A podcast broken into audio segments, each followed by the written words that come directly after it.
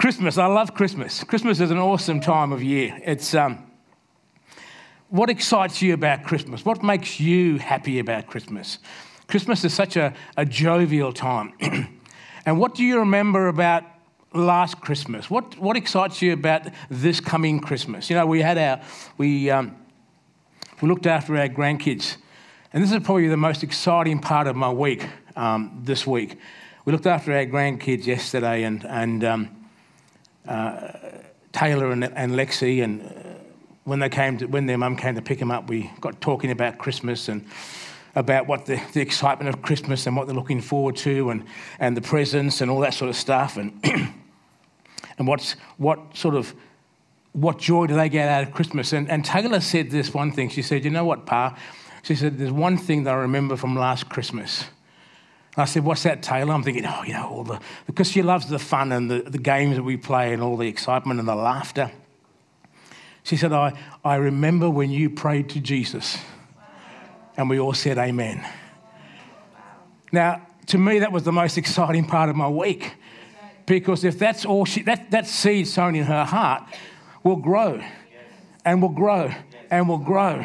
And if she remembers that more than the presents and the laughter, and the, uh, which is all fantastic, don't get me wrong, but if she remembers the, the time we prayed to Jesus, hallelujah. So, what excites you about Christmas?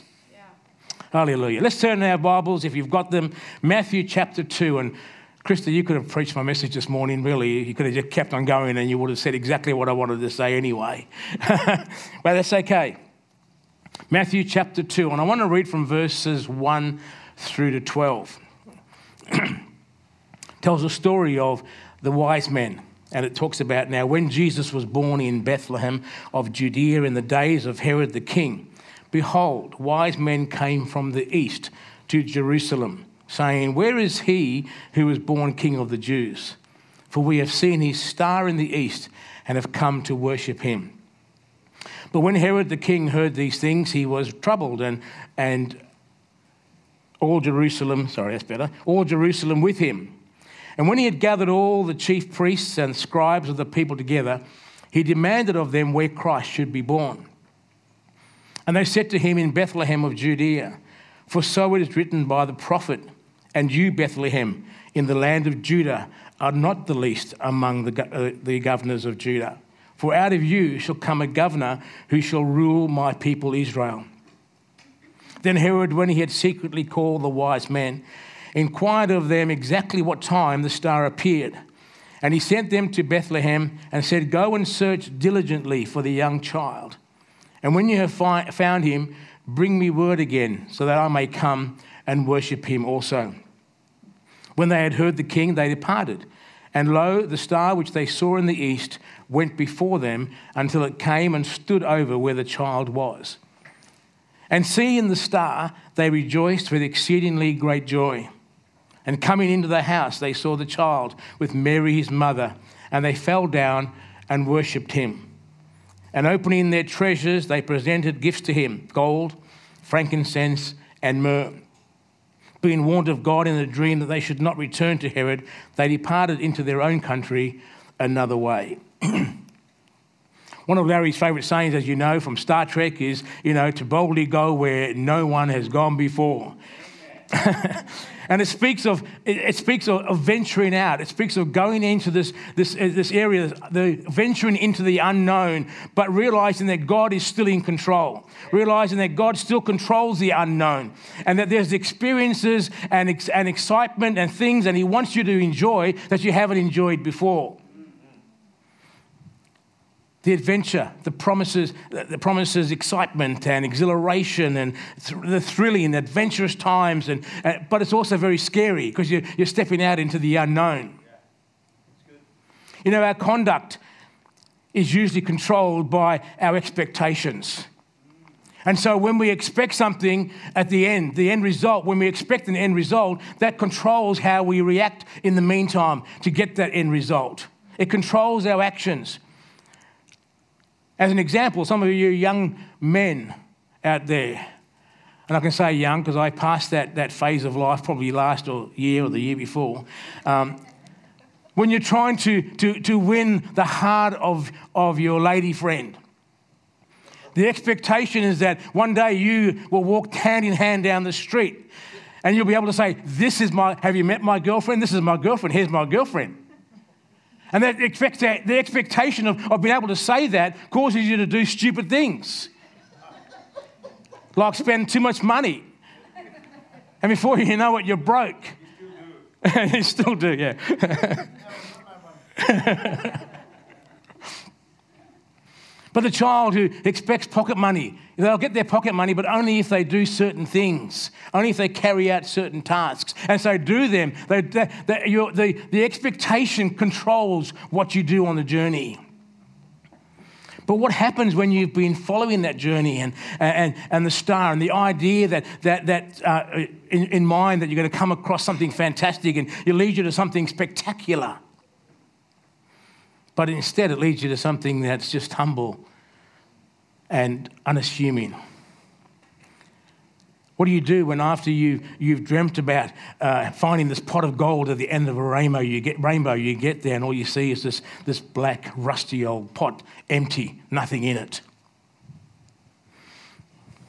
You know, people have said it's the journey, not the destination. And that's true. You know, enjoy the journey. It's about, it's about how we live today. It's about what we do today. It's about where we go and the things that we do today. And it is, the journey is exciting. But you know what? Without a destination, the journey's in vain. So the destination is so important. Get the destination right, and the journey will be exciting. Jesus, for the joy that was set before him, endured the cross. You see, his destination was already predetermined. And there was this, he knew the expectation, he knew what was, where it was going to end up, he knew what the outcome was going to be. Because he had a destination, so the journey didn't matter at all. But what happens if we start out on a journey being starstruck? And the title of the message this morning is either Star Trek or Starstruck. Say that three times. Star Trek or Starstruck? Thanks. Starstruck means to be fascinated or greatly uh, impressed by famous people, feeling or showing great interest and admiration for famous people. I tell you, the most famous person is Jesus Christ. And we can become so starstruck. And when I say that, I'm talking about that in a, in a nice way. We want all the glamour and all the glitz, and we want all the excitement. We want all the thrills. You know, we used to go to conferences, national conferences, once a year. And we'd get there and we, we'd be in this big stadium and there would be thousands of people. And we'd sit there and, we, and I'd look around and all the people, there, there was just throngs of people praising God and, and the excitement was there, was palpable. People would stand and, and, their, and their hands would be raised in worship. The music would be so loud and thumping and, and people would be dancing and, and everybody would be excited about serving and worshiping God. And, and that was so great and fantastic. But then we get back home to our home church. And I realized, you know what? It's not all Hollywood, it's just holy. And sometimes we expect Hollywood. We expect the, the glitz and the glamour. We expect all the excitement that comes from being in Hollywood. And the, the wise men, they may have started out, you know, they may have started out being a bit starstruck. They, they realized they were headed towards this king. They were coming to see this child who was born king. They headed, they headed for the most logical place, and the Bible doesn't tell us this, but I would imagine in their mind they're going to come and see this king. So, what they're going to do is they're going to head out. And so they've headed out, and the, the, the most logical place to go is to the palace, is to where the king is going to be. And so they probably would have gone towards there and, and headed there with all this excitement in mind, and we're going to go and see the king. Maybe they were a little bit starstruck. We'll arrive at a palace and we'll see this, this golden, uh, this golden um, cot. And in this cot, there'll be this beautiful silk, uh, um, freshly ironed uh, sheets, satin sheets. And in there will be lying this baby Jesus. But the only king they found when they got there was Herod. And all of a sudden, it wasn't what they expected necessarily. So now what? Now, what do you do? The star that they've been follow, following all of a sudden stops and, and, and, and stops over a peasant dwelling. Is this the really the place? Is this the place that I should be going? Is this where I'm meant to be? Surely this could, our expectations were so high.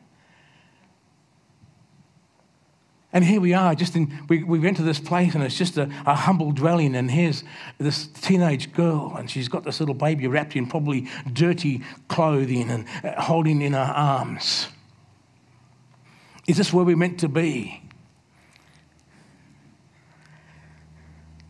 So, how do you react when you follow the star? How do you react when you start your journey? How do you react when you start on the Star Trek?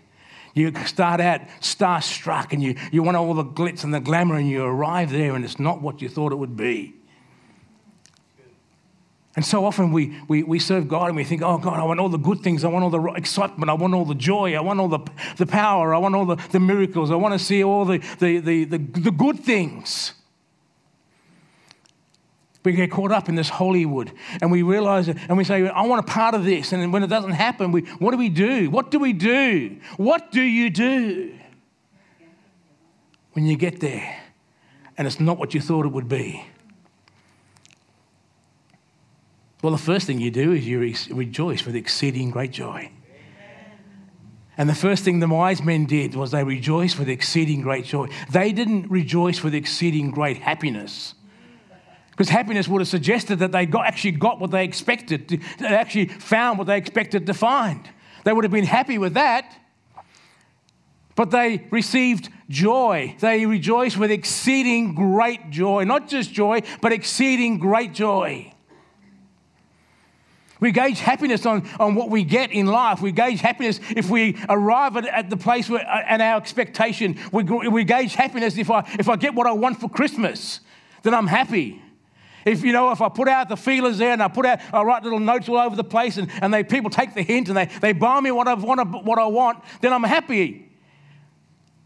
But oh, there's, it's more than that. Joy is something that's on the inside. Joy is something that comes from within, and regardless of the circumstances, regardless of the outcome, regardless of where you find yourself. You know, Matthew 28 and 8, and it talks about the it talks about Mary Magdalene and the other Mary when they came to the tomb of Jesus, spoke to the the angels, and the Bible says that they departed from there. And as they part, the Bible says they, they left and they quickly departed from the tomb with fear and great joy. That sounds like an oxymoron, doesn't it? They departed there with fear and great joy. Let me say this you won't get happiness if you're fearful. But they departed there with fear and great joy because joy comes from within. It's not about finding something that you expect. They, they expected to find Jesus lying in the tomb. But they didn't find him there, and so they weren't, they weren't happy. They re- actually had great joy because they knew that something better had happened. You know, if your shining star, if that star that you've been following causes you to leap for joy, despite the outcome. Embrace it. Embrace it. And you know, we've gone through some horrific times uh, over the last two years, and we talk about it all the time, and I'm sick of talking about it. But, you know, it's, it's there, it's in our face all the time, and the pandemic and all the restrictions and all that sort of stuff. It's all, it's all there. But what are you, how are you going to, how, how do you cope with that? How do you react with that? How do you, you relate to that? Do you, do you look at it with fear or with great joy? Get off your high horse. Come down to earth. You know, come down to earth and realize that, that, that, that it's all about God. It's, all, it's not about you. It's not about your expectations. And after they rejoiced with exceeding great joy, the Bible says they entered the house and they fell down on their face and worshiped God. They worshiped Oh, but that's not what we expected. We didn't expect to find this, this baby in a, in, a, in a dirty old stable with a smell in a smelly stable and in this manger. No, they didn't, they didn't talk about that. They didn't say that. They actually fell down and began to worship God. Wise men always believe that their God is somewhere in the situation. And you know what? I don't care what you're going through. I don't care what we've been through. God is always somewhere in the situation. All you've got to do is search Him and find Him. Yes, yes, yes. Oh, but I've gone, you don't know what I've gone through. You don't know what I've lost. You don't know what I've had to put up with. You don't know what I've had to cope with. You don't know what come my way. I don't care because if you look hard enough, you'll find God somewhere in the situation. Whether that wise person happens to be Joseph in prison, or whether it happens to be Moses in the desert, whether it happens to be Job on the ash heap, whether it happens to be um, David in the wilderness, it might even be Daniel in the lion's den or Paul in prison. Look for God's fingerprints. Look for God's, because you know what? All you need is the finger of God. And if God's there, rejoice in that. Look for God in the circumstance and begin to worship. The difference between a weak Christian and a strong Christian is exactly there, is right there. We Christians only see God in the good and the grand and the excitement and the, and the powerful and the wonderful. As long as there's all the great glamour and all the glitz, and as long as there's, there's something happening, and as long as I see miracles, as long as I see people raised from the dead, as long as I see the lame walk, as long as I see all the good things, then I know God's around. But the mature believer, the mature Christian, we talked about maturity yesterday at the men's fellowship, but the mature Christian sees God in the bad and the ugly and the mundane the stuff that doesn't look as good. They still see God right in the middle of all of that. Hallelujah. You know, our worship is not predicated upon look what the Lord has done. But I see the Lord. He is high and lifted up. Hallelujah. Hallelujah. And full of joy in their heart, full of excitement and worship, the Bible says that they offer their very best. They came and, you know, when they, when they found something humble, they came and they brought and they offered their gold and their frankincense and myrrh. I can imagine if that was you or I, would we have thought, you know what, I've come all this way. I brought the best that I have gold, frankincense, and myrrh. If I had known that I was going to end up in the place that I ended up, I might have just gone to, to Thailand and bought one of those cheap versions of, the, of myrrh or frankincense. I might have just offered him a bit of brass rather than gold. I might have just come with something less than what I, what I started out with if I'd known where I was going to go. But no, they didn't say that. They came and, regardless of where they were, they gave God their all. And you know what? God expects us, regardless of who we are and what we have, He expects us to give our all. I don't care whether it be $2 or $2,000. All God asks of you is come and commit yourself completely. Give all, regardless of what you find, regardless of what you see, regardless of your expectations. Come and give everything to God. Sometimes we can be tempted to hold back because God's not moving. Well, when God starts to move, I'll pay more tithes. when I see more miracles, I'll actually give some offering. You know, when I begin to see the church start to do something in the community, then I will give money to help out. Oh, we start to, we start to say, well, I'll, I'll hold back until I see something happen. But that's not what it's about. It's about giving our God our all.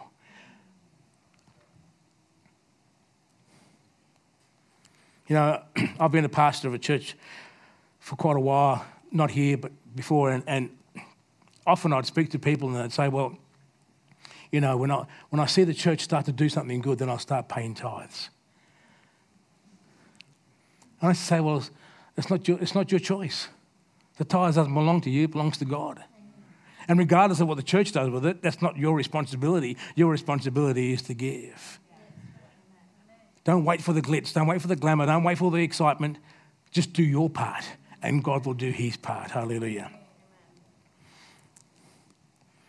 But the last part of there was four things, and the last part of what they what these wise men did is probably the most important part. They experienced a change of direction in their life. They went back another way. They went back a different way. And you know what? When you come and you come, regardless of what you expect, regardless of whether you are starstruck, or whether you're just on a star on a Star Trek, regardless of what happens, when you get to this place, when you get to the destination that you're going to be, and you begin to see and realize and, and, and, and bow down and worship and, and begin to come in with enter with joy and, and give of your of everything that you've got, your life will be changed. And your, your life will be, your whole direction your life will turn around. You won't go back the same way you came. You won't be the same person you were. Your thoughts will be different. Your actions will be different. The, your, whole, your whole personality will be different because your attitude is different. You have, you're, no, you're no longer star, star struck. Now you, you understand that, that you know what? God is God regardless. So, where do you stand this morning? Are you looking for Hollywood or are you looking for holy? That which is holy. Because it's not about, and as we finish this morning, you know, during this Christmas season, we need to have a, a, a fresh revelation of, of, what, of what God does and what God did for us. A fresh revelation. You know what? Without Easter is a fantastic time. The cross, Calvary, is awesome. We, we, we can't, we, you know, without, the, without resurrection, we would be, we would be hopeless and, and we would be nothing and we would be moanful and whinging and carrying on. But without the birth of Christ, we wouldn't have Calvary. And so this is the most important time of the year that has become, uh, you know, give us this fresh revelation, God. Give us, give me this fresh revelation of, of what it's all about. You know, Simeon and Anna, they clung to this hope that through, through all their anxious days until finally they could say, you know, my eyes have beheld the glory of the Lord, the salvation of the Lord. Hallelujah. The lowly shepherds receive this angelic visitation and, and, and, are invited to come and, and head off and see this baby in a manger who will be crowned King of the Jews. Hallelujah. And when the wise men follow their star, they arrive at a destination that says that sees Jesus, the Lord of glory, King of kings. So go ahead, follow your star. Determine that you're not going to be starstruck.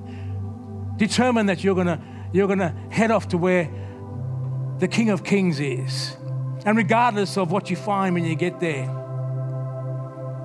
it's going to awaken joy in your heart. It's going to cause you to worship. It's going to cause you to bow down and give your all. And by doing so, it will change the direction of your life. Hallelujah. Amen. Thank you, Pastor.